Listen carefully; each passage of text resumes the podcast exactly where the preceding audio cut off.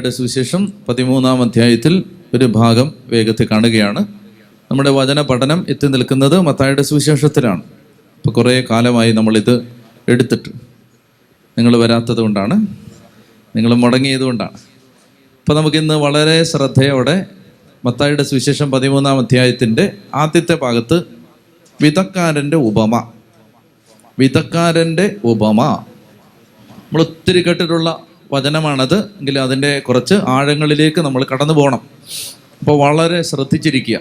പശ്ചാത്തലമെല്ലാം നിങ്ങൾക്ക് ഓർമ്മയുണ്ട്. മത്തായുടെ സുവിശേഷത്തിന്റെ പ്രമേയം എന്താണ്? ദൈവ രാജ്യം. മത്തായുടെ സുവിശേഷം ചർച്ച ചെയ്യുന്ന വിഷയം എന്താണ്?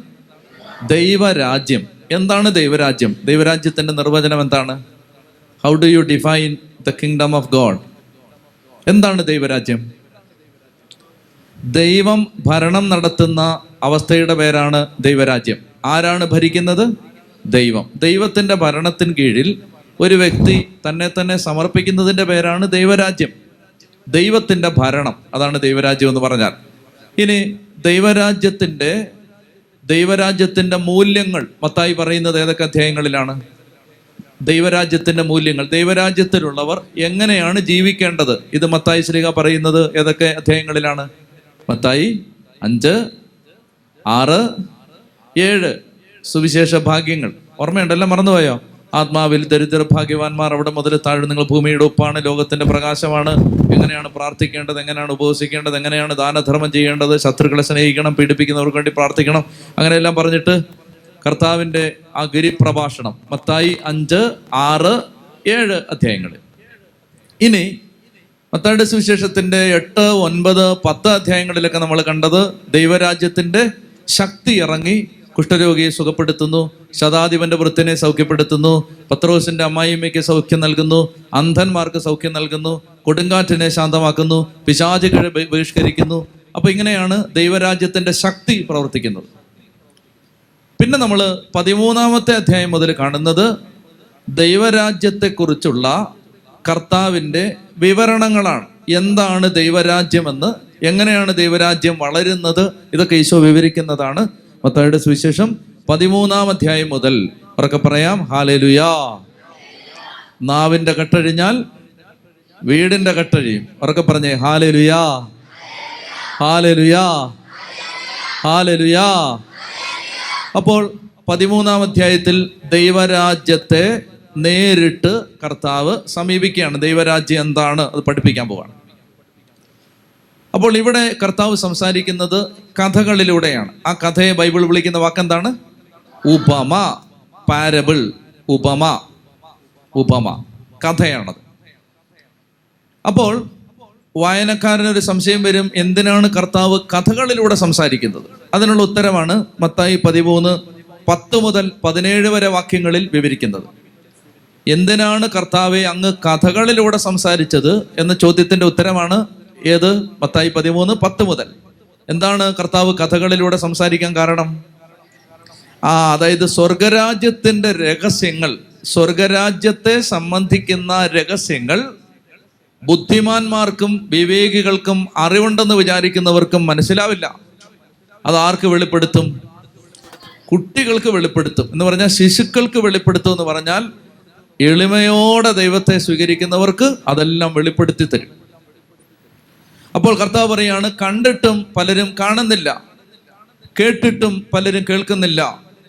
ആരും മനസ്സിലാക്കുന്നില്ല. ദൈവരാജ്യത്തിന്റെ രഹസ്യങ്ങൾ പലർക്കും പിടികിട്ടുന്നില്ല. അതിന്റെ കാരണം എന്താണ്? ഹൃദയത്തിൽ ഒരു കുഞ്ഞിന്റെ മനോഭാവം ഇല്ലാത്തത് കൊണ്ടാണ്. അത് നമ്മൾ കഴിഞ്ഞ പ്രാവശ്യം ഞാൻ സൂചിപ്പിച്ചിരുന്നു. നിങ്ങളെല്ലാം മറന്നു പോയിട്ടുണ്ടാവും. എങ്കിലും ഞാൻ പറഞ്ഞതാണ്. പറഞ്ഞത് എനിക്കറിയാം കേട്ടത് നിങ്ങൾക്ക് അറിയില്ലെങ്കിലും പറഞ്ഞത് എനിക്ക് നല്ല ഓർമ്മയുണ്ട്. അപ്പോൾ ഉപമകളുടെ ഉദ്ദേശം എന്താണെന്ന് ഞാൻ പറഞ്ഞിരുന്നു ഇനി നമ്മൾ നേരിട്ട് ഉപമകളിലേക്ക് കഥകളിലേക്ക് പ്രവേശിക്കുകയാണ് ആദ്യത്തെ കഥ. ദൈവരാജ്യം എന്താണെന്ന് വിവരിക്കാൻ ഈശോ ഉപയോഗിക്കുന്ന ആദ്യത്തെ കഥ. എന്തിന്റെ കഥയാണ്? എന്തിന്റെ കഥയാണ്? തെറ്റി. എന്തിന്റെ കഥയാണ്? ദൈവരാജ്യത്തെ പഠിപ്പിക്കാൻ കർത്താവ് ഉപയോഗിക്കുന്ന ആദ്യത്തെ കഥ. എന്തിന്റെ കഥയാണ്? നോക്കിയേ. എന്തിന്റെ കഥയാണ്? മത്തായി പതിമൂന്നിൽ വായിക്കേ. എന്തിന്റെ കഥയാ? തെറ്റി. വിധക്കാരന്റെ കഥയല്ല. അത് വിധക്കാരന്റെ കഥയാണോ? അതിനകത്ത് പറയുന്നത് വിധക്കാരന്റെ കഥയാണ്. വിധക്കാരൻ ഈ വീട്ടിനാട് താമസിച്ചിരുന്നു ഭാര്യ ഉണ്ടായിരുന്നു മക്കളുണ്ടായിരുന്നു. അയാളുടെ കഥയാണോ അത്? അയാളുടെ കഥയാണോ അത്? പറ. പിന്നെ എന്തിന്റെ കഥയാണത്? വിത്തുകളുടെ കഥയാണത്. വിധക്കാരന്റെ കഥയല്ലത്. അത് തെറ്റിച്ചിട്ടിരിക്കുന്ന ടൈറ്റിലാണ്. വിധക്കാരന്റെ കഥയല്ല. മറിച്ച് വിത്തുകളുടെ. പക്ഷെ ഈശോ പറയുന്നത് എന്താണ്? ഈശോ പറയുന്നത് വിത്തുകളുടെ കഥയാണെന്നാണോ? അല്ല ഈശോ പറയുന്നത് വിധക്കാരന്റെ കഥയാണെന്നാണ്. അതുകൊണ്ടാണ് ആ ടൈറ്റിൽ അവിടെ ഇട്ടിരിക്കുന്നത്. ഈശോ പറയുന്നത് ഇതാ ഈ വിധക്കാരന്റെ കഥയാണ്. സത്യത്തിൽ ഇത് വിത്തുകളുടെ കഥയാണ്. പക്ഷെ ഈശോ പറയുന്നു വിധക്കാരന്റെ കഥയാണ്. അപ്പൊ ഈശോ പറയുന്നതിന് ന്യായമുണ്ട് ഞാൻ പറയുന്നതിന് ന്യായമുണ്ട്. രണ്ടിനും ന്യായമുണ്ട്. ശ്രദ്ധിച്ചിരിക്കുക. അപ്പൊ ഈശോ പറയുകയാണ് വിതക്കാരൻ വിതയ്ക്കാൻ പുറപ്പെട്ടു. അവൻ വിതച്ചപ്പോൾ വിത്തുകളിൽ കുറെ വഴിയരികിൽ വീണു. ഓർത്തിരിക്കണം ഒന്ന് വഴി ഒന്ന് ഓ നിർത്താം. ഒന്ന് ആ. വഴി. പക്ഷികൾ വന്ന് അത് തിന്നു കളഞ്ഞു. രണ്ട് മണ്ണധികമില്ലാത്ത പാറമേൽ വീണു. രണ്ട് പാറ. രണ്ട് പാറ. ഒന്ന് രണ്ട് പാറ. സൂര്യൻ ഉദിച്ചപ്പോൾ അത് വെയിലേറ്റ് വാടുകയും വേരില്ലാത്തതിനാൽ കരിഞ്ഞു പോവുകയും ചെയ്തു. വേറെ ചിലത് മുൾച്ചെടികൾക്കിടയിൽ വീണു. മൂന്ന് മുള്ള്. മൂന്ന് ഒന്ന് രണ്ട് മൂന്ന് ഒന്ന് രണ്ട് മൂന്ന്. വേറെ ചിലത് മുൾച്ചെടികൾക്കിടയിൽ വീണു. മുൾച്ചെടി വളർന്നതിനെ ഞെരുക്കി കളഞ്ഞു. വേറെ ചിലത് നല്ല നിലത്ത് വീണു. അത് നൂറ് മേനി അറുപത് മേനി മുപ്പത് മേനി വിളവ് നൽകി. ചെവിയിലോ കേൾക്കട്ടെ. വേറെ ചിലത് നല്ല നിലത്ത് വീണു. നല്ല നിലം നല്ല മണ്ണ്. അതാണ് നാല്. നല്ല മണ്ണ്. അതാണ് നാല്. പറഞ്ഞോ വിത്ത് എവിടെല്ലാം വീണു? വഴി പാറ മുള്ള് നല്ല മണ്ണ്. നാല് നിലം. നാല് നിലം. ഒന്നാമത്തെ നിലം വഴി. രണ്ടാമത്തെ നിലം പാറ. മൂന്നാമത്തെ നിലം മുള്ള്. നാലാമത്തെ നിലം നല്ല മണ്ണ്. ശ്രദ്ധിക്കുക. എന്താണ് വഴി? ദൈവരാജ്യത്തിന്റെ രഹസ്യങ്ങൾ ഒന്നാമത് വീണത് വഴിയിലാണ്. വഴി. വിത്ത് ദൈവവചനമാണ്. ഈശോ പറയാണ് വിത്ത്. ദൈവ രാജ്യത്തെ കുറിച്ച് കർത്താവ് പറഞ്ഞതാണ് വിത്ത്. ദൈവരാജ്യത്തെ കുറിച്ച് ഈശോ പറഞ്ഞതെല്ലാമാണ് വിത്ത്. അതെന്താണ്? ദൈവവചനം. കർത്താവ് പറഞ്ഞ കാര്യങ്ങൾ നമ്മൾ ഈ വായിക്കുന്ന കാര്യങ്ങളെല്ലാം എന്താണത്? വിത്താണ്. ഈ വിത്ത് ആദ്യം വീണത് എവിടാണ്? വഴിയരികിൽ വീണു വഴിയരികിൽ വീണപ്പോ പക്ഷികൾ വന്ന് അത് തിന്നുകളഞ്ഞു വഴി. കർത്താവ് ഈ ഉപമ വിശദീകരിക്കുമ്പോൾ കർത്താവ് പറയും ഈ കഥ ഞാൻ പറഞ്ഞത് മനുഷ്യ ഹൃദയത്തെക്കുറിച്ചുള്ള കഥയായിട്ടാണ്. നിങ്ങളുടെ ഹൃദയമാണ് ഈ നിലം. അപ്പോ മനുഷ്യന്റെ ഹൃദയത്തിന് നാല് തരത്തിലുള്ള മണ്ണാവാം. ഒന്ന് മനുഷ്യന്റെ ഹൃദയത്തിന് വഴി വഴി പോലെയുള്ളൊരു ഹൃദയം. ഒരു പെരുവഴി ഹൃദയം. രണ്ട് പാറയായ ഹൃദയം. മൂന്ന് മുൾച്ചെടി വളർന്ന ഹൃദയം. നാല് നല്ല മണ്ണായ ഹൃദയം. അപ്പൊ മനുഷ്യന്റെ ഹൃദയമാണ്. ഈ മനുഷ്യന്റെ ഹൃദയത്തിൽ കർത്താവിന്റെ വചനം വീഴുമ്പോൾ അത് മുളയ്ക്കുന്നില്ല. ഈശോ മുളയ്ക്കാത്തതിന്റെ കാരണം പറയുകയാണ്. ദൈവരാജ്യത്തിന്റെ വചനം എന്റെയും നിന്റെയും ഹൃദയത്തിൽ വീഴുമ്പോൾ അത് മുളയ്ക്കാത്തതിന്റെ കാരണം പറയുകയാണ്. ഒന്നാമത്തെ കാരണം അത് വഴിയിലാണ് വീണത്. വഴിയുടെ പ്രശ്നം എന്താണ്? വഴിയിൽ നമ്മൾ ഒറ്റയ്ക്കേ ഉള്ളോ? വഴി പെരുവഴിയാണ്. പെരുവഴിയിൽ ഇഷ്ടം പോലെ ആളുകളുണ്ട്. വഴിയിൽ വഴിപോക്കരുണ്ട്. വാഹനങ്ങളുണ്ട്. സഞ്ചാരം നടത്തുന്ന യാത്രക്കാരുണ്ട്. വഴിയിൽ കടകളുണ്ട്. വഴിയിൽ പോന്ന വഴിക്കാണ് ചന്ത മാർക്കറ്റ് പബ്ലിക് പ്ലേസസ് ഓഫീസുകൾ. വഴി എന്ന് പറഞ്ഞാൽ മൊത്തം ബഹളമാണ്.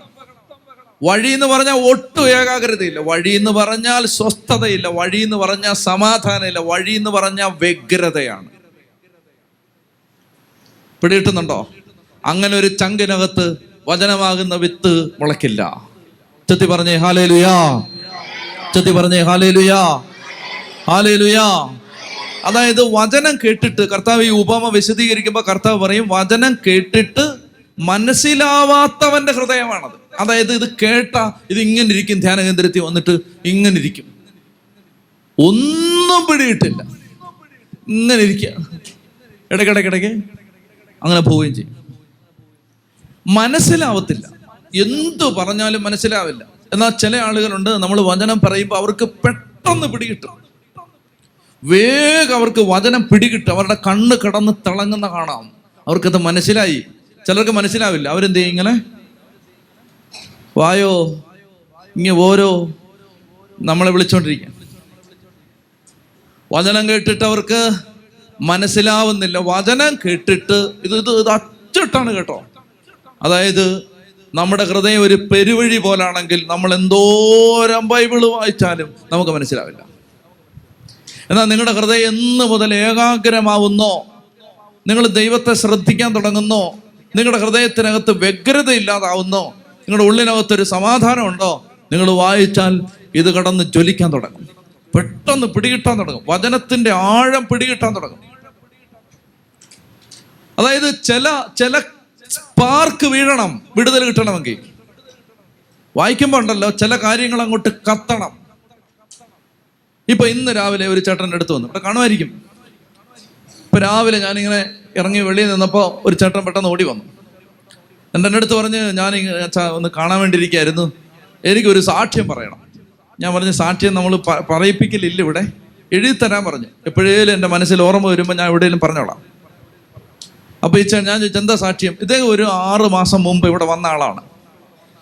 വന്നപ്പോൾ അത് എന്റെ അടുത്ത് വന്ന് സങ്കടം പറഞ്ഞു മകളെ എം ബി ബി എസിന് വിടാൻ പൈസയില്ല.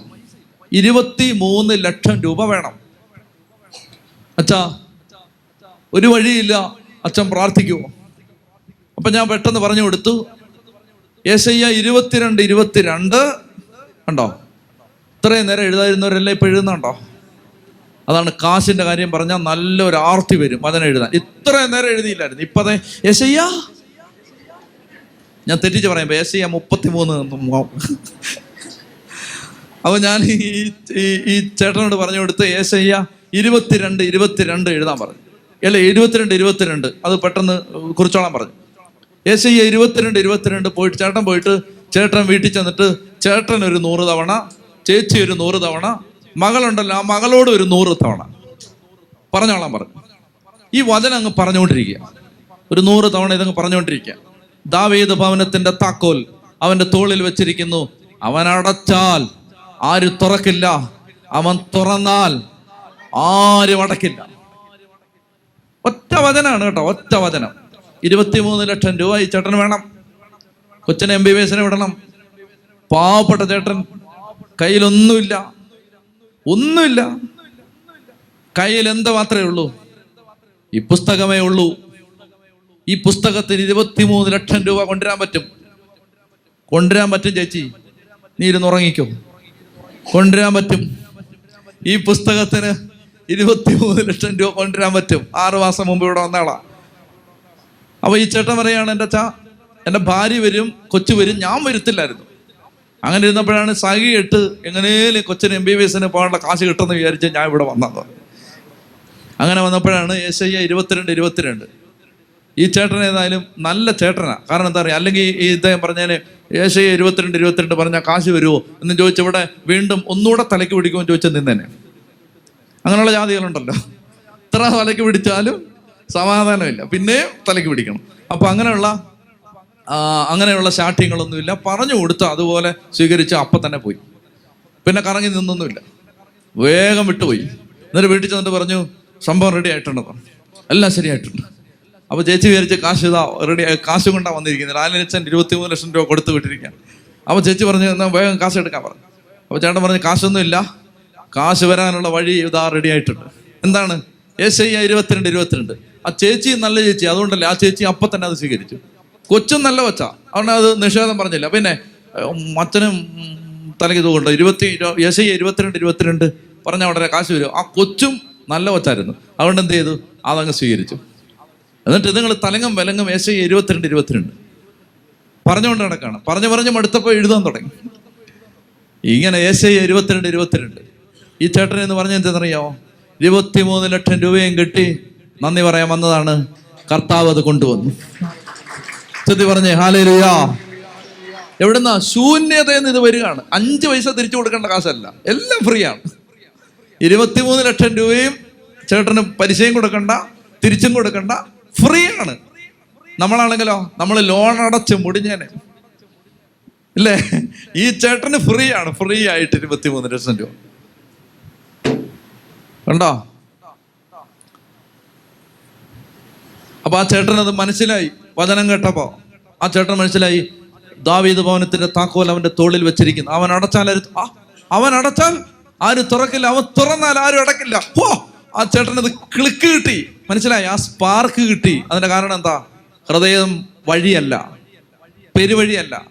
സീരിയൽ സിനിമ രാഷ്ട്രീയം അത് ഇത് എല്ലാം കൂടെ കിടന്നിട്ടങ്ങ് പെരുവഴിയാണ് ഈ ഹൃദയം. പെരുവഴി. അതിനകത്ത് ഈ വിത്ത് മുളയ്ക്കുവോ? മുളയ്ക്കുവോ? ഇല്ല. ആ വിത്ത് മുളയ്ക്കണമെങ്കിൽ നിന്റെ ഹൃദയത്തിന് ഒരു ഏകാഗ്രത വേണം. പ്രാർത്ഥനയുടെ ഒരു ഏകാഗ്രത ദൈവബന്ധത്തിന്റെ ഏകാഗ്രത ശ്രദ്ധ. അതുണ്ടെങ്കിൽ ഈ നിന്റെ ചങ്കിനകത്ത് ഓരോ വചനവും മുളയ്ക്കും. ഓരോ വചനവും മുളയ്ക്കും. ദൈവത്തിന്റെ ശക്തി ദൈവത്തിന്റെ ശക്തി വചനത്തിലൂടെ നമ്മളോട് സംസാരിക്കാൻ തുടങ്ങും. ഉച്ചത്തി പറഞ്ഞേ ഹല്ലേ ലുയാ അതിനെ തുറന്ന് ഹല്ലേ ലുയാ ഹല്ലേ ലുയാ അപ്പോൾ വഴിയാവരുത്. നമ്മുടെ ഹൃദയം വഴിയാവരുത്. അതാണ് ഈശോ പറയുന്ന ഒന്നാമത്തെ കാര്യം. നമ്മുടെ ഹൃദയം പെരുവഴിയായി പോയാൽ അവിടെ വചനം മുളക്കില്ല. അപ്പൊ നിങ്ങൾ വചനം പഠിക്കാൻ വരുന്നവർ എന്ത് ചെയ്യണം? ഒരു ഏകാഗ്രത വേണം. ശ്രദ്ധ വേണം. സീരിയസ് ആയിട്ട് എടുക്കണം. പുസ്തകം കൊണ്ടുവരണം. നോട്ട്ബുക്ക് കൊണ്ടുവരണം. പേന കൊണ്ടുവരണം. ഇതിനകത്തൊരു ഏകാഗ്രത വേണം. തലേന്ന് വൈകുന്നേരം ഇത് വായിച്ചിട്ട് വരണം. പ്രാർത്ഥിച്ചിട്ട് വരണം. അപ്പൊ എന്ത് ചെയ്യും? ഹൃദയം ഒരുക്കപ്പെടും. ചുമ്മാ വന്നാലോ? ഒന്നും കയറില്ല ഒരു വകയും കയറില്ല എന്നാൽ ഏകാഗ്രമാക്കപ്പെട്ട ഹൃദയത്തിലേക്ക് പരിശുദ്ധാത്മാവിന്റെ വചനം ഇറങ്ങും. അപ്പൊ ഒന്നാമത്തേത് അതാണ് വഴി. പിടിയിട്ടുന്നുണ്ടോ വഴി. വഴി എന്ന് പറഞ്ഞാൽ ഒത്തിരി പേര് നടന്ന് നടന്ന് നടന്ന് തേഞ്ഞ വഴിയാണിത്. ആ വഴി. പിന്നെ വേറൊരു പ്രശ്നം എന്താ പറയുക? വചനം വളയ്ക്കാത്തതിന്റെ മറ്റൊരു കാരണം എന്തെന്നറിയാമോ നമ്മൾ ഈ നേരത്തെ കേട്ടത് ആണ് ഇങ്ങ് തേഞ്ഞ് പതിഞ്ഞ് കിടക്കുന്നത് ഇപ്പൊ ഈ വഴിയാണെങ്കിൽ ഇപ്പൊ ഇതിലേക്ക് ഒരു വഴി ഉണ്ടാക്കി. ഇങ്ങോട്ട് നോക്കിയേ. ഇതിലേക്ക് ഒരു വഴി ഉണ്ടാക്കി. അപ്പൊ ഈ വഴി ഇങ്ങനെ ഞാൻ നടന്നു എല്ലാവരും നടന്നു അച്ഛന്മാരും നടന്നു സിസ്റ്റേഴ്സ് നടന്നു നിങ്ങളെല്ലാം നടന്നു നടന്നു നടന്ന് നടന്ന് നടന്ന് നടന്ന് നടന്ന് ഇതങ്ങ് നല്ല ഉറച്ച തറയായി. ആ ഉറച്ചു കിടക്കുന്ന കല്ല് പോലെ കിടക്കുകയാണ്. നടന്ന് നടന്ന് നടന്ന് നേരത്തെ ആളുകൾ നടന്ന് നടന്ന് നടന്ന് കല്ല് പോലെ ആയിട്ട് കിടക്കുന്ന ആ വഴിയിലോട്ട് ഒരു വിത്ത് കൊണ്ടിട്ടാ അത് മുളയ്ക്കുമോ മുളയ്ക്കില്ല. കാരണം എന്താ? അത് അതുപോലെ കല്ല് പോലായി. നമ്മുടെ ഹൃദയം ശ്രദ്ധിക്കുക നമ്മുടെ ഹൃദയം നേരത്തെ കേട്ട കാര്യങ്ങൾ കേട്ട് കേട്ട് കേട്ട് കേട്ട് കേട്ട് തഴമ്പിച്ച് കിടക്കണം. ഇപ്പൊ ഞാൻ നിങ്ങളോട് പറയാണ് അതായത് കർത്ത കർത്താവ് വീരയോദ്ധാവിനെ പോലെ നിന്റെ വലതുഭാഗത്തോട്ട് ഇങ്ങോട്ട് നോക്കിയേ. ജറമി ഇരുപത് പതിനൊന്നാണ്. ജറമി ഇരുപത് പതിനൊന്ന്. വീരയോദ്ധാവിനെ പോലെ കർത്താവ് നിന്റെ വലതുഭാഗത്തുണ്ട് ഞാൻ പറയുകയാണെന്ന് വെച്ചോ നോക്കുന്നുണ്ടോ?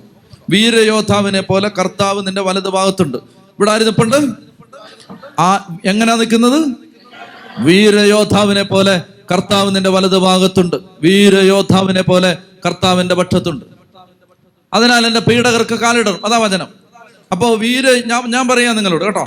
ഞാൻ പറയാണ് ഇത് മെയ് മാസം ഒന്നാം തീയതിയാന്ന് വെച്ചോ. മെയ് മാസം ഒന്നാം തീയതി രാവിലെ ഞാൻ നിങ്ങളോട് പറയുകയാണ് വീരയോദ്ധാവിനെ പോലെ കർത്താവ് നിന്റെ വലത് ഭാഗത്തുണ്ട് നിന്റെ പക്ഷത്തുണ്ട്. അതിനാൽ നിന്റെ പേടകർക്ക് കാലിടറും. അവർ നിന്റെ മേൽ വിജയം വരിക്കില്ല. വിജയിക്കാതെ വരുമ്പോൾ അവർ വല്ലാതെ ലജ്ജിക്കും. അവർക്കുണ്ടാകുന്ന നിത്യമായ അവമാനം ഒരിക്കലും വിസ്മരിക്കപ്പെടില്ല. ഞാൻ നിങ്ങളോട് പറയുകയാണ്. ഇതെന്താണ്? ഇത് വിത്താണ്. ഇത് വചനമാണാണല്ലോ എന്താ പറഞ്ഞ അതിനകത്ത്? വീരയോദ്ധാവിനെ പോലെ കർത്താവ് എന്റെ പക്ഷത്തുണ്ട്. അന്നേരമാണ് നിങ്ങൾ നോക്കുമ്പോ ഒരു ചേച്ചി വീട്ടിലേക്ക് ഒന്നാം തീയതി രാവിലെ കയറി വരുന്നു നിങ്ങളുടെ അനേക കാലങ്ങളായിട്ടുള്ള വിശ്വാസം ഈ ചേച്ചി വീട്ടിൽ കയറിയാൽ ആ മാസം കൊള്ളാവും. ഇവിടുന്ന് ഒരു വചനം ഞാൻ പറഞ്ഞിട്ടുണ്ട് വീരയോദ്ധാവിനെ പോലെ. കർത്താവ് നിന്റെ പക്ഷത്തുണ്ട് അപ്പൊ നിങ്ങൾ നോക്കുമ്പോൾ ദേ ഒരു ചേച്ചി കയറി വരുന്നു. ആ ചേച്ചി കയറിയാൽ ഈ വീട് കുളം കൊണ്ടുവന്നാണ് നിങ്ങളുടെ തേഞ്ഞ് പതിഞ്ഞ വിശ്വാസം. ചോദ്യം. നിങ്ങൾക്ക് ഏതാണ് കൂടുതൽ വിശ്വാസം? ഇതാണോ അതാണോ? എന്നെ സൂചിപ്പിക്കാൻ വേണ്ടി ഒന്നും പറയണ്ട. സത്യം പറഞ്ഞാൽ മതി. ഞാൻ ഈ പറഞ്ഞ വചനമാണോ? ഈ ചേച്ചി വന്നാൽ ഈ വീട് കുളം തോണ്ടു എന്നുള്ള വിശ്വാസം ഏതാ നിങ്ങൾക്ക് കൂടുതൽ വിശ്വാസം? ചേച്ചി കയറിയാൽ കുളമാവും എന്നുള്ളതാണ് കാരണം അതാണ് പതിഞ്ഞു കിടക്കുന്നത്. അതാണ് പതിഞ്ഞു കിടക്കുക ആ പതിഞ്ഞ് അത് പതിഞ്ഞു കിടക്കുന്നിടത്തോളം കാലം ഇതകത്ത് കയറില്ല. ഇത് മുളക്കില്ല മനസ്സിലായോ? അതുകൊണ്ട് ആദ്യം ചെയ്യേണ്ടത് സകല അന്ധവിശ്വാസങ്ങളും ഉപേക്ഷിക്കണം. സകല അന്ധവിശ്വാസങ്ങളും ഉപേക്ഷിച്ചാലേ വചനം കയറൂ ഞാൻ നിങ്ങൾക്ക് നല്ലൊരു പാഠം പറഞ്ഞു തരാം. സകല അന്ധവിശ്വാസങ്ങളും കുംഭസാര കൂട്ടിൽ ഏറ്റു പറഞ്ഞിട്ട് ബൈബിൾ വായിച്ചു നോക്ക്. നിങ്ങൾക്ക് പെട്ടെന്ന് മനസ്സിലാവാൻ തുടങ്ങും. ചൊല്ലി പറഞ്ഞേ ഹാലേലുയാ. ഒന്നാം തീയതി കണി ജാതകം ജ്യോതിഷം നാൾ സമയം കാലം രാഹു കേതു. ഇതൊക്കെ നിങ്ങൾ സകല കാര്യങ്ങളെ കുറിച്ചുള്ള അന്ധവിശ്വാസങ്ങൾ ഉപേക്ഷിച്ചിട്ട് ബൈബിൾ വായിച്ചു നോക്ക്. ബൈബിൾ മനസ്സിലാവാൻ തുടങ്ങും. അത് കിടക്കുന്ന കാലത്തോളം ഇതിനകത്തൊരു കാര്യം വരുമ്പോൾ മറ്റേത് കുറച്ചുകൂടെ ശക്തമായിട്ട് വരും. യോ ഈ സമയത്ത് യോ ഈ സമയത്ത് വീടിന്റെ കല്ലിട്ടാൽ പ്രശ്നമാവും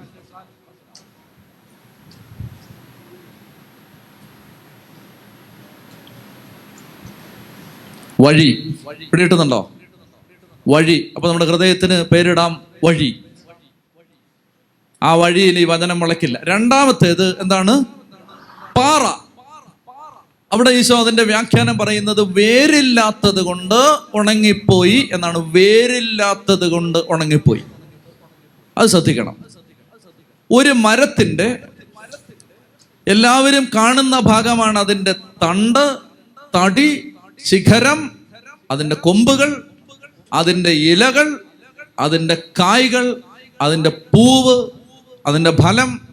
ഇതൊക്കെ ഒരു മരത്തിന്റെ സകലരും കാണുന്ന ഭാഗമാണ്. ഒരു മരത്തിന്റെ ആരും കാണാത്ത ഭാഗമാണ് എന്ത്? വേര്. ഒരു മരത്തിന്റെ പരസ്യ ഭാഗമാണ് നമ്മൾ കാണുന്ന ഭാഗം. രഹസ്യ ഭാഗമാണ് വേര്. അങ്ങനെയാണെങ്കിൽ വേരെന്ന് പറഞ്ഞാൽ രഹസ്യ ജീവിതം. ആരും കാണാത്ത ജീവിതം. ശ്രദ്ധിക്കാമോ? വചനം മുളയ്ക്കണമെങ്കിൽ നമ്മളെ ആരും കാണാത്ത സമയത്ത് നമ്മളെ ക്യാമറ കൊണ്ട് ആരും ഒപ്പിയെടുക്കാൻ ഇല്ലാത്ത സമയത്ത് നമ്മൾ ഒറ്റയ്ക്കാവുന്ന സമയത്ത് നമ്മൾ എങ്ങനാണോ അതാണ് നമ്മുടെ പേര്. എല്ലാവരും കാണുമ്പോൾ ചേച്ചി ഭയങ്കര പ്രാർത്ഥനയാണ് ചേട്ടനും പ്രാർത്ഥനയാണ് എല്ലാവരും കാണുമ്പോൾ ആൾ നല്ല നീറ്റാണ്. ആരും കാണാത്ത സമയത്ത് ആരുമില്ലാത്ത സമയത്ത് ഒറ്റയ്ക്കാവുന്ന സമയത്ത് നിന്റെ ജീവിതം എങ്ങനാണ്? അതാണ് നിന്റെ പേര്. ഒറ്റയ്ക്കാവുന്ന സമയത്ത് നിന്റെ ജീവിതം സമൃദ്ധമാണെങ്കിൽ നിബിഡമാണെങ്കിൽ ഒറ്റയ്ക്കാവുന്ന സമയത്ത് നിന്റെ ജീവിതത്തിന് ഒരു ഗുണപരത ഉണ്ടെങ്കിൽ നിന്റെ വേര് സ്ട്രോങ് ആണ് ആ വേര് സ്ട്രോങ് ആണെങ്കിൽ തടി സ്ട്രോങ് ആയിരിക്കും ഒരു വ്യക്തിയുടെ ജീവിതത്തിന്റെ ബലം ആ വ്യക്തിയുടെ സ്വകാര്യ ജീവിതത്തിന്റെ വിശുദ്ധിയുടെ ബലമാണ്. ഇപ്പൊ ആര് കാണത്തില്ല? പത്ത് ലക്ഷം രൂപ ഇരിപ്പുണ്ട്. ആര് കാണത്തില്ല? നീ അത് എടുക്കുവോ ഇല്ലയോ? ഇതാണ് സ്വകാര്യ ജീവിതം. ആര് കാണാനൊന്നുമില്ല ആരും അറിയാനൊന്നും പോലെ ഇത് എടുക്കുവോ ഇല്ലയോ? അവിടാണ് നിന്റെ ക്വാളിറ്റി. ഈ ആൾ സ്ട്രോങ് ആണോ അല്ലയോ എന്ന് അറിയാൻ പോകുന്നത് സ്വകാര്യ ജീവിതത്തിന്റെ ബലമാണ്. രണ്ടാമത്തേത് അതാണ്. വേഗം ഒന്ന് എഴുന്നേറ്റേ.